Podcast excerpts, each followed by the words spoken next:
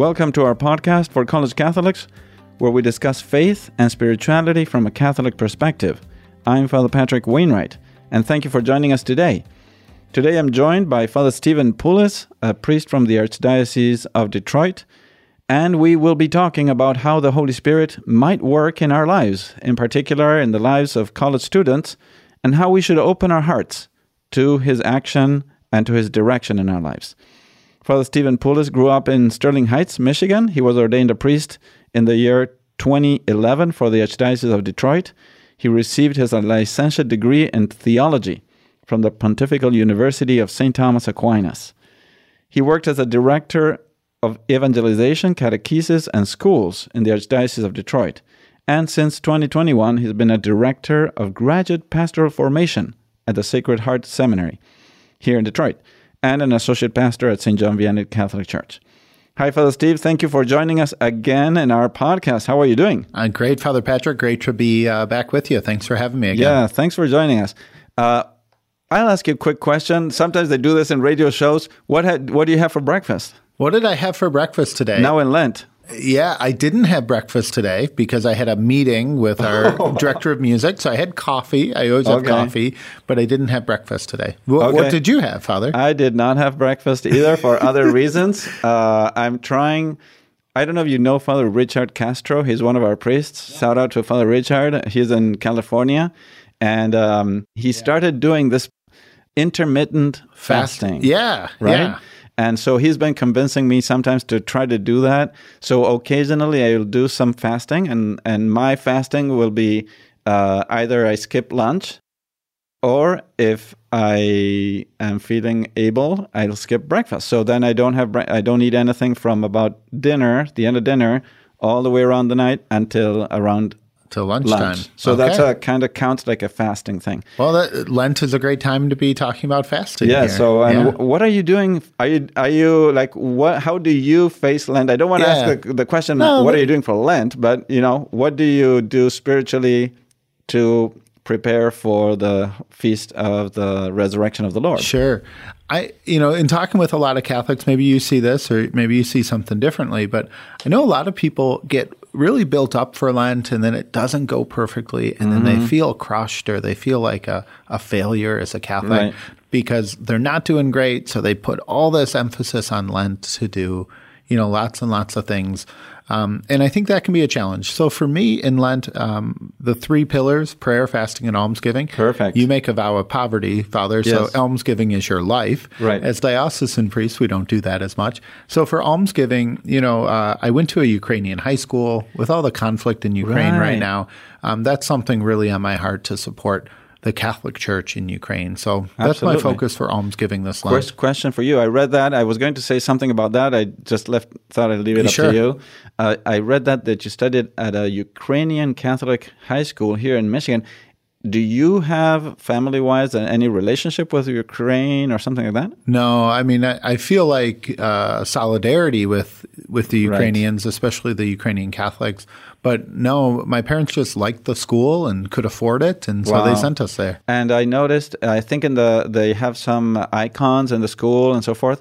Is that a Ukrainian Byzantine Rite school, or is it, It a is. Ukrainian Latin Rite? No, it's Ukrainian Byzantine. So Wow. the Ukrainian church, along with the other um, Eastern churches, broke off in the schism in 1054. Right. And a number of them, uh, parts of them reunited. Thanks to Saint Josaphat. Thanks to St. Josaphat. We had a we had a my my episode last previous week, previous to last. I spoke about Saint Josaphat Yeah. and uh, precisely to pray for Ukraine. Yeah, exactly. So some of them came back in under the patronage and really the courage, the martyrdom Right. of Josaphat, and others are, are not in communion right now. But it's a Ukrainian rite, uh, Ukrainian Byzantine rite Catholic school and church Wow. uh, in Warren, and then there's another beautiful church, Immaculate Conception in Hamtramck. Very good. Well, So, so that's the that's the uh, almsgiving past or, or part of Lent. The almsgiving part, the fasting part, uh, for me is you know always giving up sweets during Lent. I also try to give up music as well because I like to listen to music. uh-huh. what music do you like to listen? Can I Um, ask? Yeah, I like folk music. so, you know, there's a band like the Oh Hellos or Mandolin Orange, just these Wow. folk bands I've been turned on to. And I, I listen to that when I'm studying. Um, and so I give that up for Lent. And then um, uh, the prayer, uh, you know, for me, I, I'm really trying to read one of the Gospels this Lent in its entirety. We're in the year of St. Luke. So I'm reading the. Gospel of St. Luke this Lent. Wonderful. Well, thank you very much.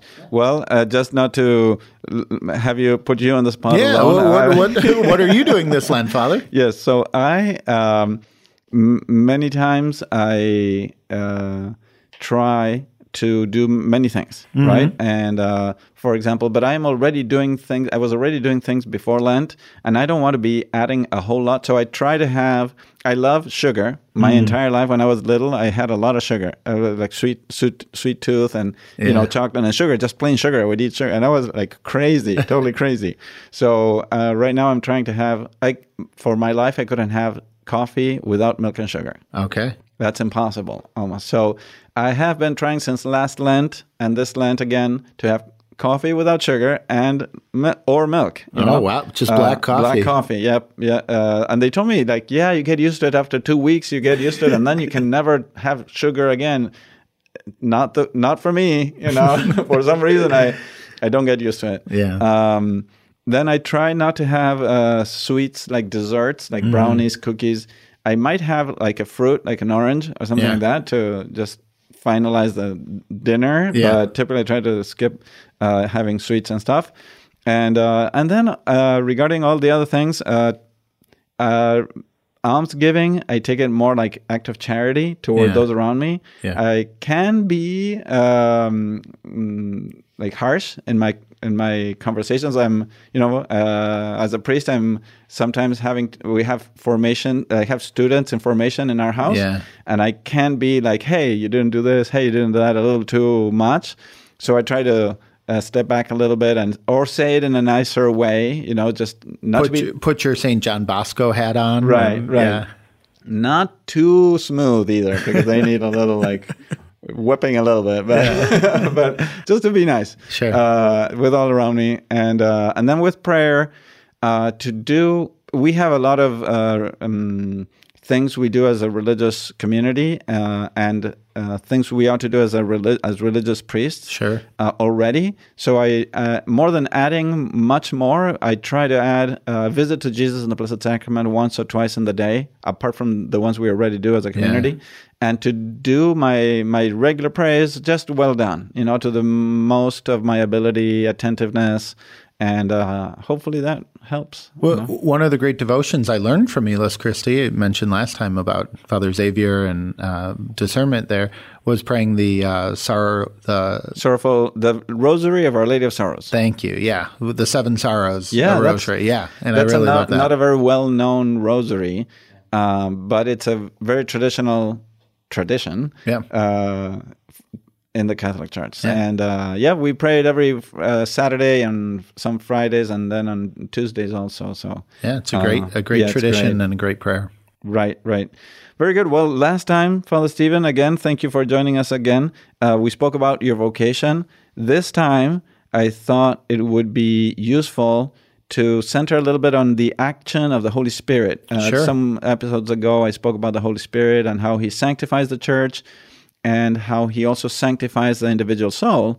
And um, in college, many students are on their own. Like there's no obligation to anybody. There's no almost any responsibility or any authority on top, except the school, which is very many times hands off and and so forth. Uh, so I was wondering. Um, if you could give us, um, and especially our college student listeners or young adult listeners, um, any thoughts on how would the Holy Spirit work in their lives so that they can be aware of how the Holy Spirit uh, can be acting? No, the Holy Yeah. this, the Holy Spirit could be saying this to me. How how does that work? How does the Holy Spirit actually sanctify anybody you know, Yeah. in college? That's a great question, Father.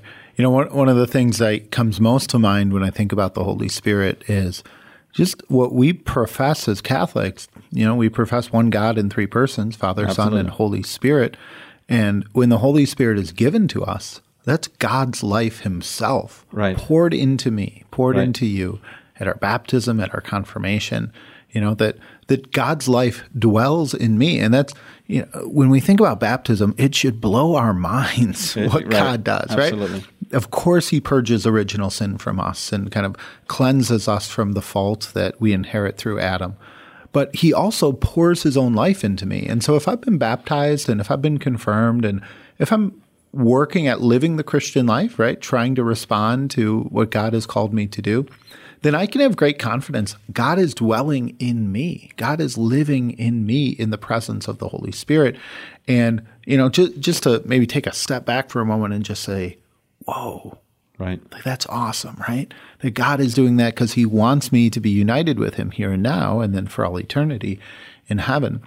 How that plays out in my life is, you know, that God gives me the grace in the power of the Holy Spirit to respond to his invitation uh, to do his will. And his will is made known to us in the church. And so being a man or a woman who puts the sacramental life of the church as a priority is one clear way that we can know the Holy Spirit is dis- is is dwelling in me and can help me be sanctified. So I would say the first thing, if you're asking, you know, how can we uh, know that the Holy Spirit is in our lives or is working? Well, first of all, am I a man or woman who's going to Mass every Sunday? Right. Am, am right. the basic, man? right? Yeah, Basics. Right. And it may not sound super exciting or it may be something you've taken for granted for a long time, but you know, God works through the ordinary things in our life. This is the whole story of the incarnation. That God chose to be born and to live in a town in, he chose to be born in Bethlehem and to live in Nazareth, right? God enters into the ordinary parts of our life. So he wants to be there in the ordinary, quote unquote, part of your life. And that means going to Mass regularly, praying every day, praying your rosary, um, that God is working through that. So, how can I know the Holy Spirit is in my life? If I'm doing those things. And it doesn't mean I have to love doing them at every moment, right? The Christian life, the life of do of of a disciple of Jesus is doing what's right even when I don't want to do it or even right. when I'm tempted to do something else. Or when or when you don't feel uh, we don't when you don't feel the emotions of it. Yeah. You know, it's very simple, very down to earth. Yeah. But very good. Yeah. No, it, it's exactly true. I don't have to work myself up into an emotional frenzy about it, but I can have confidence that, you know, God has already done for me an incredible amount of pouring his life into me. And so every time I go to Mass, every time I pray, every time I um, offer up my rosary or deal with inconveniences and say, Lord, I give this to you, I'm responding to the gift of the Holy Spirit in my life. Very good, very good. And so, how would you suggest that they could actually suppose there's a young man and or young woman and they're like oh yeah i heard about the holy spirit. What should i do now? What what should they do to open their hearts to to the holy spirit. Yeah. So god's grace comes to us in the sacrament. So you know as we talked about the foundations right? To be going to mass regularly at least on sunday. I talked to my own vocation how daily mass was so important to me. Right. And adoration right? And eucharistic adoration right? The continuation of the mass in our lives and mm-hmm. prayer of adoring Jesus in the Blessed Sacrament, right? That the Holy Spirit in us is being strengthened by our presence in uh, in Eucharistic adoration, by the reception, the worthy reception of Holy Communion at Mass, and by going to confession regular, regularly. Right, saying I, I, need to be cleansed yeah, from my yeah, sins, yeah, right?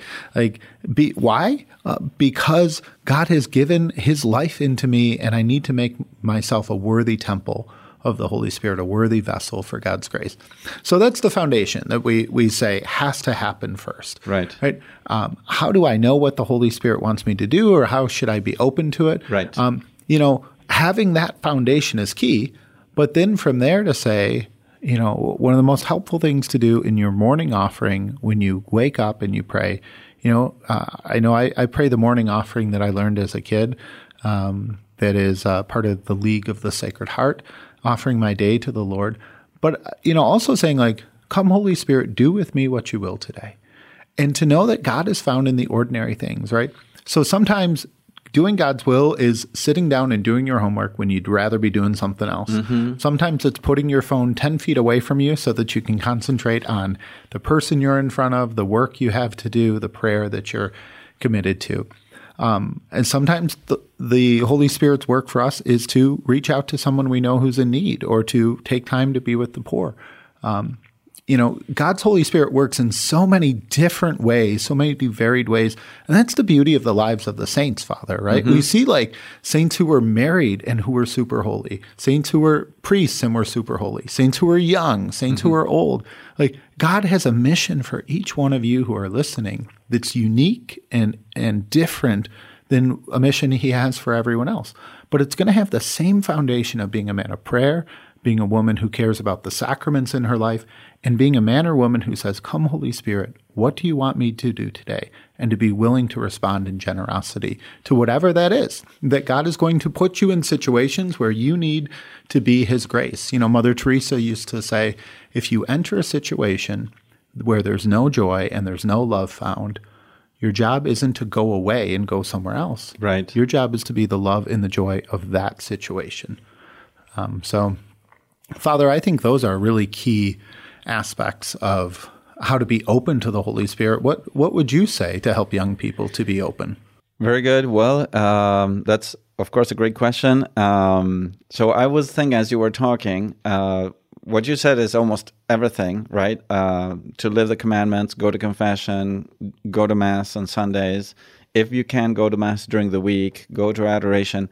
All these things are things that most Catholic college students should be have available. There's almost everywhere a Newman Center or a Catholic Center or a Catholic parish nearby.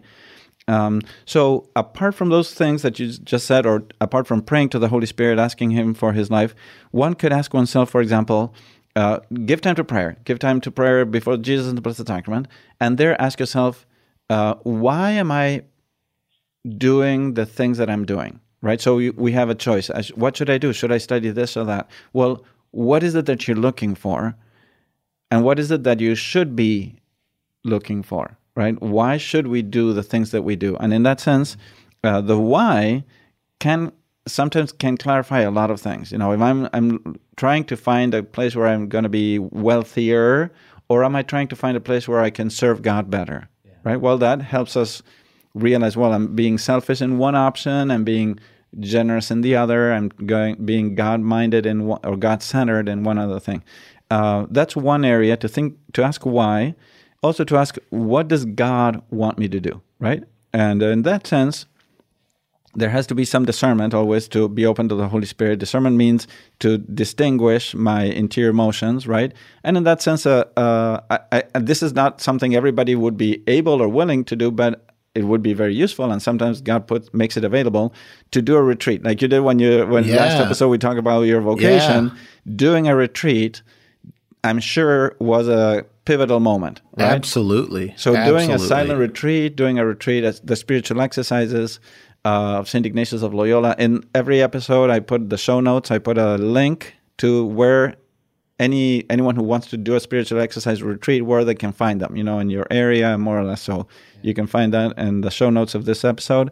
And then finally, to if there's a priest available or a sister available or someone that is um, like a missionary of some sort, to ask for guidance. You know, if it's a priest or a sister, you can ask for spiritual direction.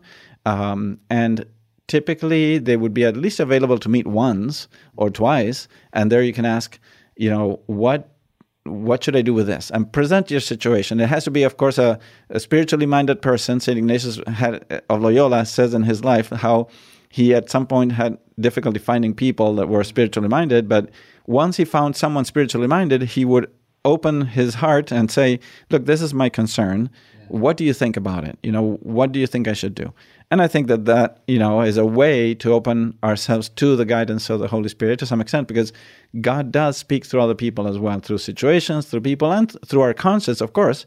Uh, but we have to be um, always looking at the basic uh, and more objective realities as opposed to leading ourselves only by our interior mm-hmm. experiences because sometimes they may or may not be from the Holy Spirit, right? So, anyway, so those are my that those are my two cents here. That's great. Yeah, that was worth far more than two cents, probably. yeah, well, thank you very much. Well, very good. Well, I think that will be about all for today. Thank you very much, Father, for for being with us today. Uh, I think that everyone listening will take a lot of good uh, insight from your from your thoughts. I think it's a very everything you said is full of wisdom. So thank you so much for for joining us. Thank you everyone else who's listening for joining us to uh, joining us in this episode. And I encourage you also to listen to Father uh, Father Steve's uh, podcast, Encounter, Grow, and Witness in the Archdiocese of Detroit. And uh, you'll hear, hear there a lot of witnesses as well and stories of the people in the Archdiocese of Detroit who are in, in ministry or, or pastoral work in some, of some sort. Um, anything, fi- any final words that you would like to tell us to to leave us yeah, with your wisdom. Yeah, just final to, wisdom. Just as you were talking about retreats and spiritual direction, that, that, can seem like you know kind of the the deep end of the pool spiritually right. for people. Um, God is never outdone in generosity. So if you take the time and effort to say, I want to know the Lord's will. I'm going to go on a retreat. I'm going to seek out a, a, a wise and holy spiritual, uh, spiritual director.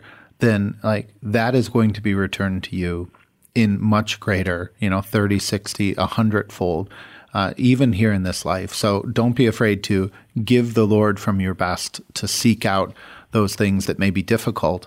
Um, that God is very pleased when you do that, and He blesses you richly for that. Absolutely, absolutely true. So, if anyone has any questions for Father Steve or any questions for me about this or any other episode, please uh, do not hesitate to send me an email at info at fortcollegecatholics.org. I would love to hear from you, and if you can, yeah, leave a rating there in Apple Podcasts and Spotify so that others may be encouraged to listen as well. May God bless your day, and we'll see you next time. God bless you, Father Steve. Thank you. Bye bye.